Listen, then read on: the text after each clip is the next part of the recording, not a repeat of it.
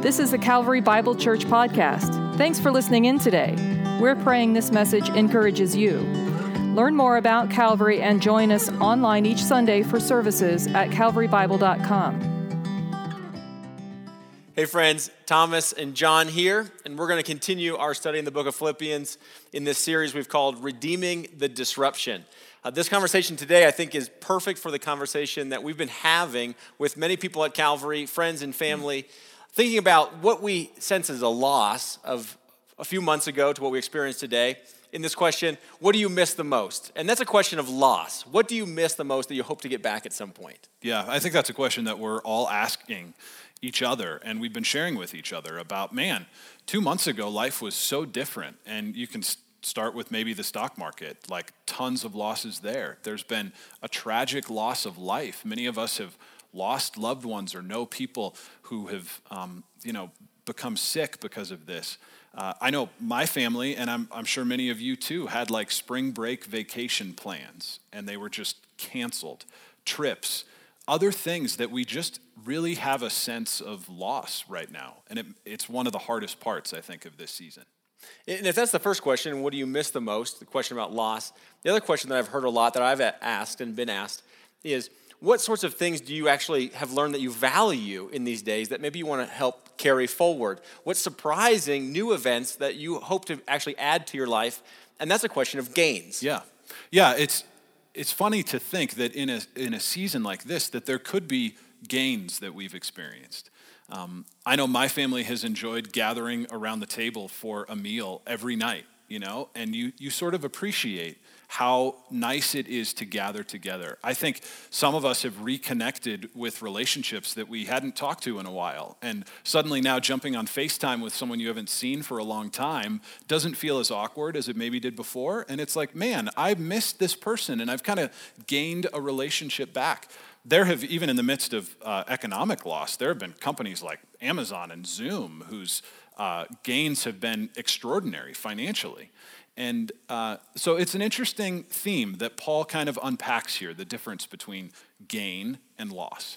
What we're going to see Paul do is actually move to some financial ideas like a ledger and a bottom line of what are real losses and what are true gains. And what does the bottom line of that ledger look like? So if you got your Bibles, open up to Philippians chapter 3, and we're going to continue right where we left off last week, starting in verse 1. Paul says, Finally, my brothers and sisters, rejoice in the Lord. To write the same things to you is no trouble to me and is safe to you. Look out for the dogs, look out for the evildoers, look out for those who mutilate the flesh. For we are the circumcision who worship by the Spirit of God and glory in Christ Jesus and put no confidence in the flesh. Though I myself have reason for confidence in the flesh also. If anyone else thinks he has reason for confidence in the flesh, I have more. Circumcised on the eighth day, of the people of Israel, of the tribe of Benjamin, a Hebrew of Hebrews, as to the law, a Pharisee, as to zeal, a persecutor of the church, as to righteousness under the law, blameless. But whatever gain I had, I counted as loss for the sake of Christ. Indeed, I count everything as loss because of the surpassing worth of knowing Christ Jesus my Lord. For his sake, I have suffered the loss of all things and count them as rubbish, in order that I may gain Christ and be found in him, not having a righteousness of my own that comes from the law, but that which comes through faith in Christ, the righteousness from God that depends on faith, that I may know him and the power of his resurrection, and may share his sufferings, becoming like him in his death, that by any means possible I may attain the resurrection from the dead. The way Paul starts the first verse of this chapter is by encouraging his brothers and sisters to rejoice in the Lord. And when you think about the question of what have I lost and what have I gained in this current season of my life, I think there's a big question of joy for many of us. I've been thinking through some of those losses that I've experienced. Like, I, I, love to travel. Our family had a trip planned, and we lost that. And there's a sadness that goes along with that. Um, Lindsay and I love going out to dinner together. That's something that we share and we enjoy and we look forward to. And that obviously hasn't been a possibility for a couple months and might not be for many more.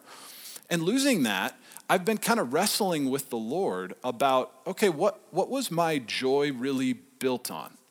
Was my joy really truly built on or in Jesus, as Paul says?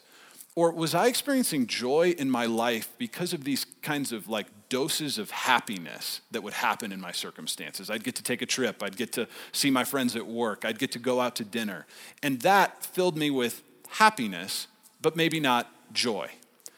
The difference, I think, between happiness and joy is this happiness comes and goes, but joy in Jesus lasts forever.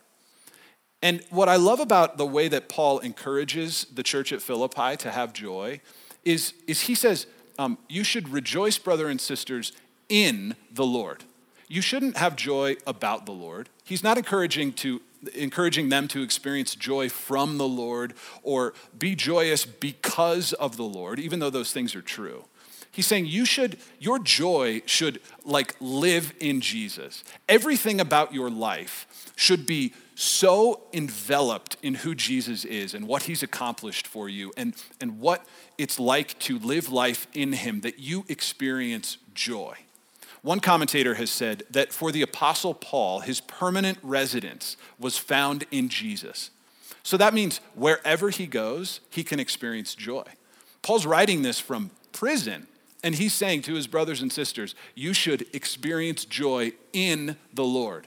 That's coming from a man who understood what it, mean, what it meant to, to take up permanent residence in the Lord Jesus, to have your life so completely surrounded by Him, so filled by Him, that no matter your circumstances, no matter if, if good things that you loved before are taken away, no matter if you're in chains, you can say, I have joy that's found in Jesus. And that's only possible because of who Jesus is. Like if Jesus is is a thing that, that can go away or can die, then you can't have everlasting joy in him. But Jesus is unchanging. He has no beginning and no end. He is the eternally existent Son of God. And the amazing thing is, the kind of joy that Paul promises that we can experience in Jesus now is an eternal kind of joy. Like, think about for a moment that you can have joy in Jesus now and in one trillion years, if you have joy in Jesus now, you will still be experiencing joy in Him to an even greater extent than now. I, I think that's amazing. He goes on to say, uh, To write the same things to you is no trouble to me and is safe for you.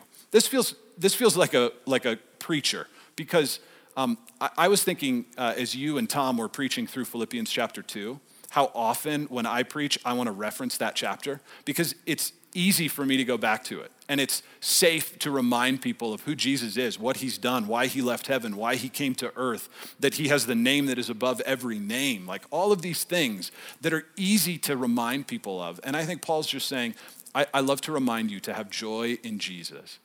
And then he wants to warn us yeah. and his audience about some things that could rob us of joy.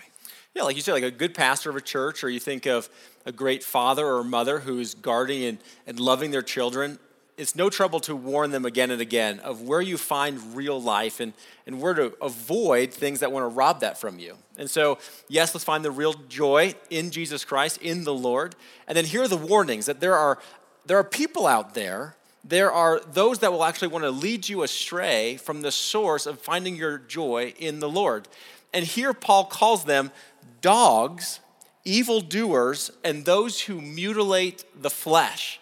Those are strong words. Yeah, it's kind of insulting. It's very insulting. You know, it's, it's not as though we think of dogs like household pets and right. fluffy and, oh, I love my, my dog. And I'm so glad I get to be my dog's guardian in Boulder County. Hmm. Uh, no, the dogs here are very different. Dogs here are those who are filled with disease, those who roam the streets, those who are vicious. It's probably more accurate to think of the word rat or wolf, is those that can actually devour someone, who feed themselves on the, the wounds of the sick, who return to their vomit. This is not a good picture. And so, what is Paul doing to warn the Philippians about these people that he calls dogs, evildoers, and those who actually mutilate the flesh, because the group of people he's talking about are not the culturally reprobate. Mm-hmm, but he's speaking about religious leaders that are trying to teach people a certain way that will lead them away from the Lord, mm. this everlasting joy. And so this word dogs didn't, didn't settle well on me. I'm thinking, why would Paul use this word? I mean, it doesn't seem to be fitting of him. And, and I read a whole bunch this week, and probably the most common response is, well, Jesus used this word a couple times of the religious leaders.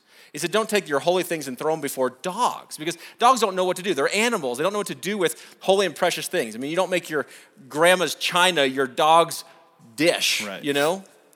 But that didn't really settle well with me either, saying, okay, well, Jesus used it, but we, why did Jesus even use it? Or why does Paul use it here? And I think it's because of this.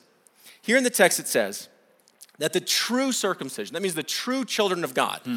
the circumcision is those who belong to God Remember, that was what was given to Abraham as an external sign that you belong to the covenant. And here Paul's saying the true children of the covenant do a few things. They, they worship God in spirit. Hmm. They glory in Jesus Christ. Glory means they, they treasure or make much of Jesus. Yeah. And they take no confidence in the flesh. And so that's what the true children do. That means the dogs, the evildoers, the mutilators of the flesh, actually lead away from those things. And the reason I think he calls them dogs is because, see, we were made in God's image. We were his image bearers, men and women to reflect the image of God. We're not animals. And our call as human beings is called to be worshipers of God, worshipers of God in spirit. And we are to treasure Christ, glory in Christ as human beings, and not to hold on to the things of the flesh. And in fact, as we worship God and as we glory in Christ and loosen our grip and our confidence of flesh, we become more and more what God has called us to be, even human beings.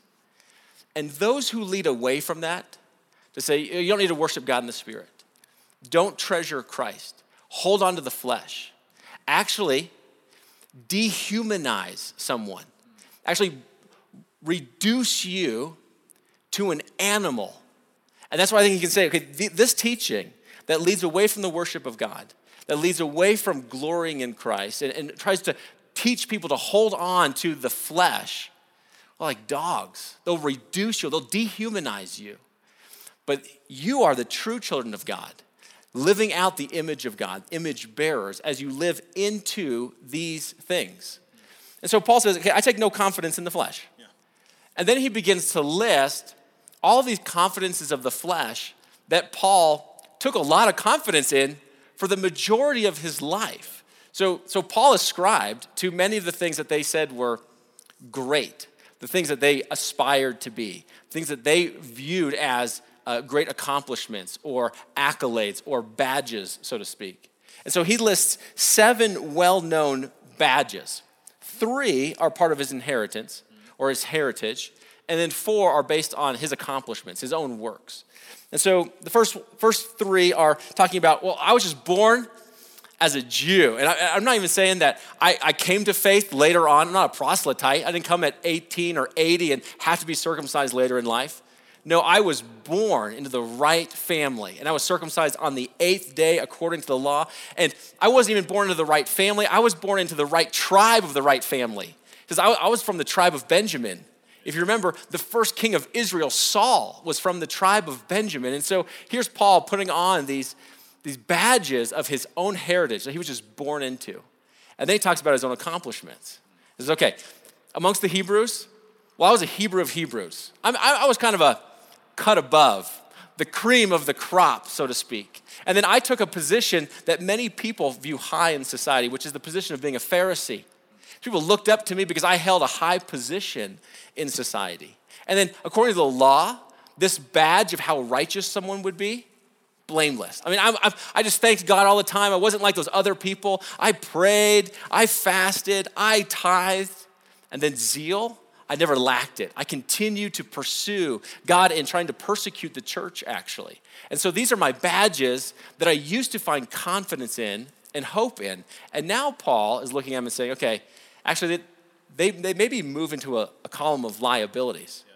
But, John, help us get our mind around some of these things. So, how would you take what, what Paul was boasting in, what he used to hold confidence in, and move that to our contemporary context? Yeah, I think it's helpful to think about it in a contemporary way. Um, you know, a, a, lot of times when I think about Paul prior to uh, his conversion, I view him sort of as like a villain, you know, like he was persecuting the church. He was doing things that, uh, with hindsight, we can say were evil deeds.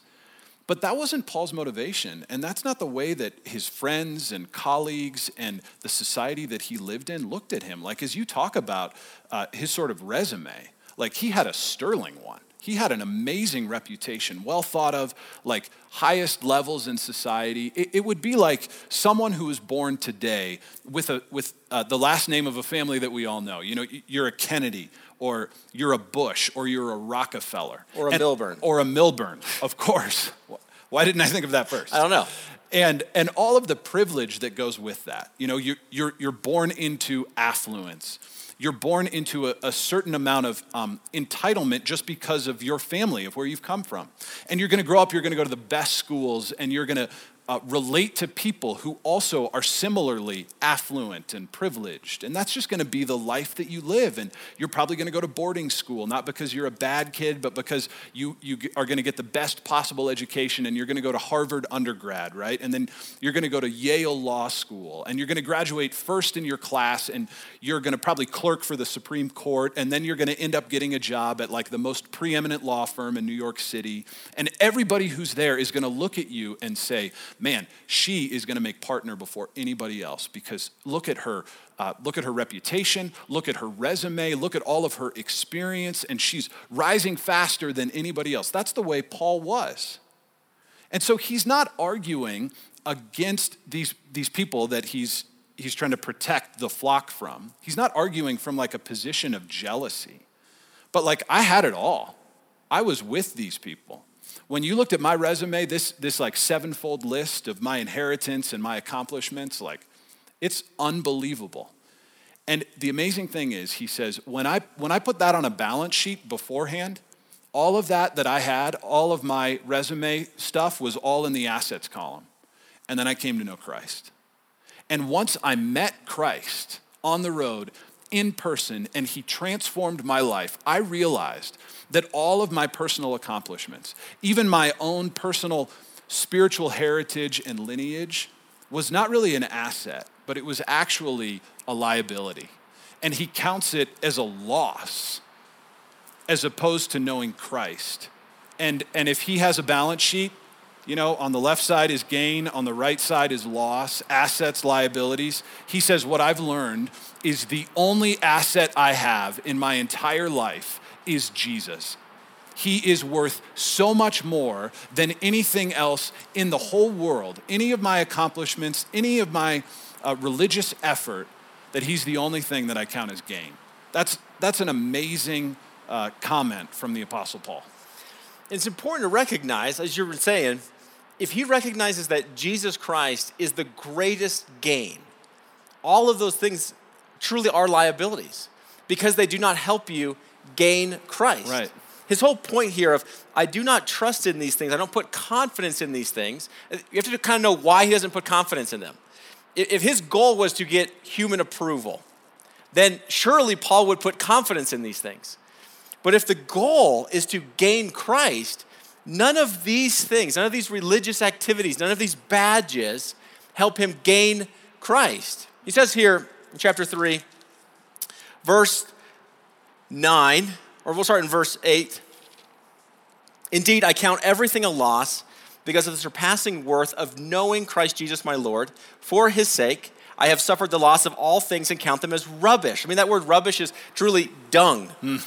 It is feces. I, I, I, see it as dung in order that I may gain Christ. Christ is the greatest gain.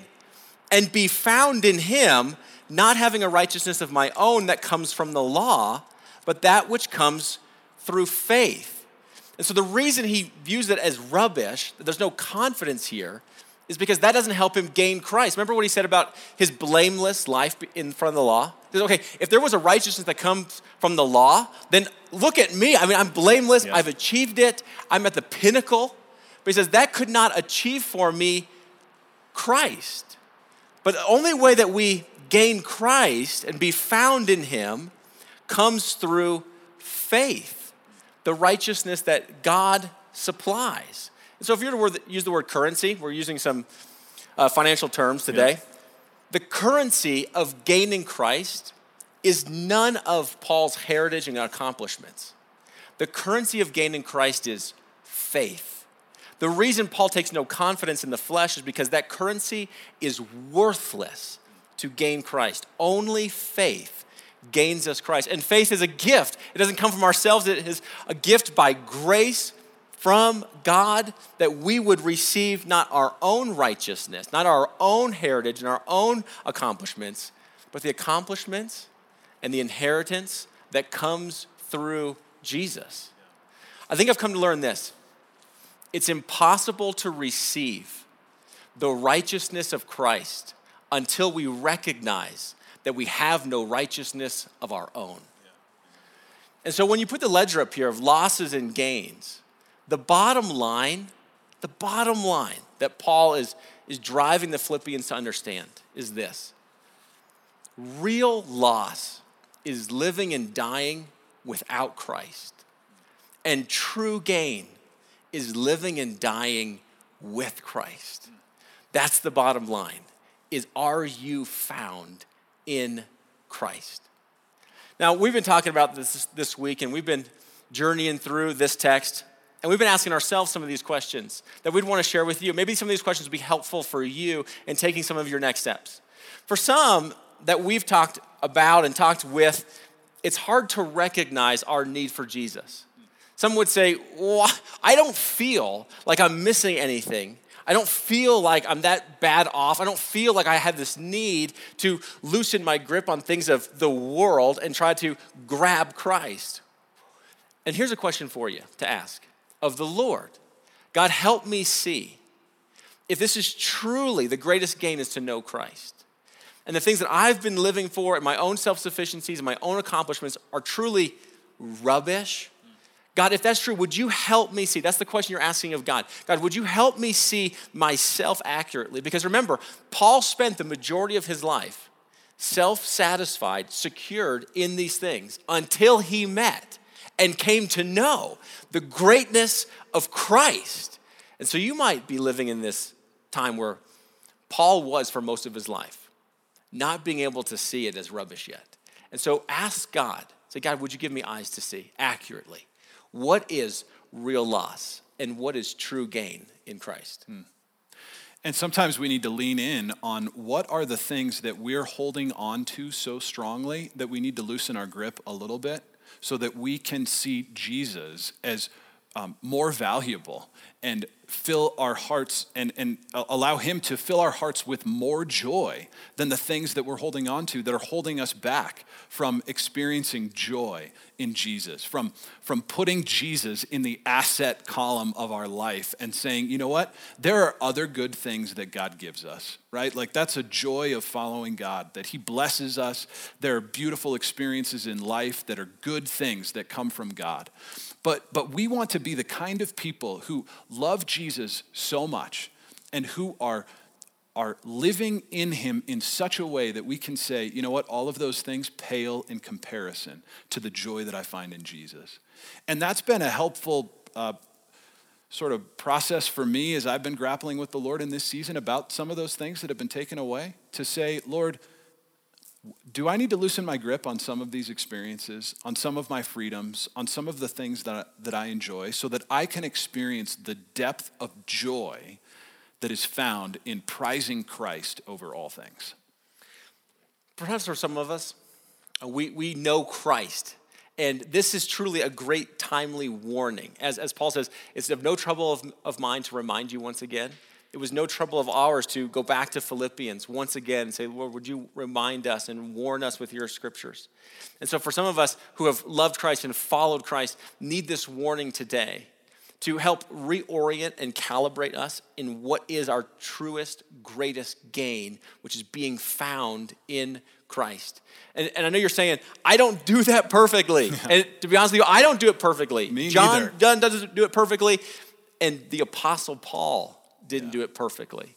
And the Apostle Paul is the very one that continues this conversation saying, Not that I have attained all this or become all that, but a couple things that I'm doing. I'm going to forget what's behind, I'm going to press on. And that's where we're going to go next week. What does it look like to continue to press on in these things? Because we see Jesus Christ as our greatest gain. Amen. Shall we pray? Let's pray. All right. Father, we do pray that you would fill our hearts with joy because of the presence of Jesus in our life.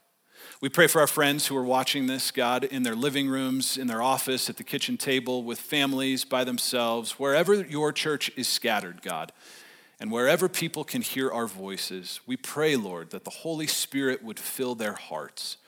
For any God who might need to turn back to Jesus, to confess him as Lord, to repent of a life that they have lived before, and, and cast their life into Jesus. We pray, God, by the power of your Holy Spirit, that that would happen. And God, we pray if there's anything in our life that is holding us back from valuing Jesus over everything, I pray, Lord, you would reveal that to us, that you would do the work in our hearts that only the Holy Spirit can to help us to prize and value Christ above all things. We love you, Lord Jesus. We thank you for your word. We thank you for the reminders from a man who lived in isolation at this time about what it means to press on towards Jesus, to not have confidence in the flesh, but to have confidence in the work of Christ. We give you thanks for his work, and we pray in the powerful name of Jesus together. Amen. Amen.